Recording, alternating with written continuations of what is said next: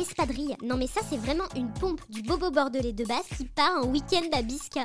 Bonjour les clichés, mais historiquement, ça n'est pas à Bordeaux ou sur le bassin que ça se passe. Grâce à des fouilles archéologiques, on a pu prouver qu'il existait il y a environ 4000 ans des chaussures avec des semelles en corde comme les espadrilles. Mais l'espadrille telle qu'on la connaît date du XIIIe siècle et c'est en Espagne que la légende se passe. Alors les Espagnols portaient des espadrilles en bouffant de la paella?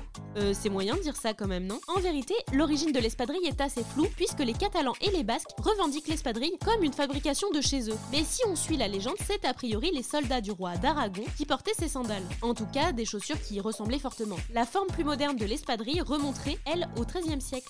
Des chaussures de soldats Mais à quel moment les soldats portaient des chaussures de plage? Mais à l'époque, c'était pas du tout des chaussures de plage. Quand la production d'espadrilles se met réellement en route entre le 18 et le 20e siècle, dans les Pyrénées-Atlantiques, elle permet dans un premier temps de chausser les militaires de la couronne catalo-aragonaise, puis aussi surprenant que cela puisse paraître, elle chausse les prêtres et enfin les hommes qui travaillent à la mine. Ok, des soldats, des religieux et des ouvriers, mais il a vraiment rien de cohérent là-dedans. Tu m'étonnes qu'avec cet enchaînement improbable, on la retrouve dans tous les petits restaurants d'huîtres du Ferré, quoi. Guillaume Canet n'a qu'à bien se tenir.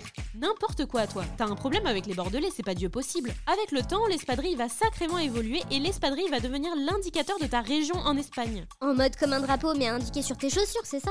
Exactement. Avec le temps, l'espadrille va devenir sacrément populaire, ultra hype même, puisqu'elle va devenir plus confort, plus chill comme on dit. Elle s'associe avec un look plus détente et elle va notamment être reprise par Saint Laurent qui va la décliner en version talon dans les années 60. Aujourd'hui encore, l'espadrille reste hyper à la mode en version plate ou compensée, pour hommes, femmes ou enfants, en version tradie du Pays Basque ou en version fashion influenceuse. Elle est ultra tendance et définitivement indémodable. Venga, venga, l'espadrillas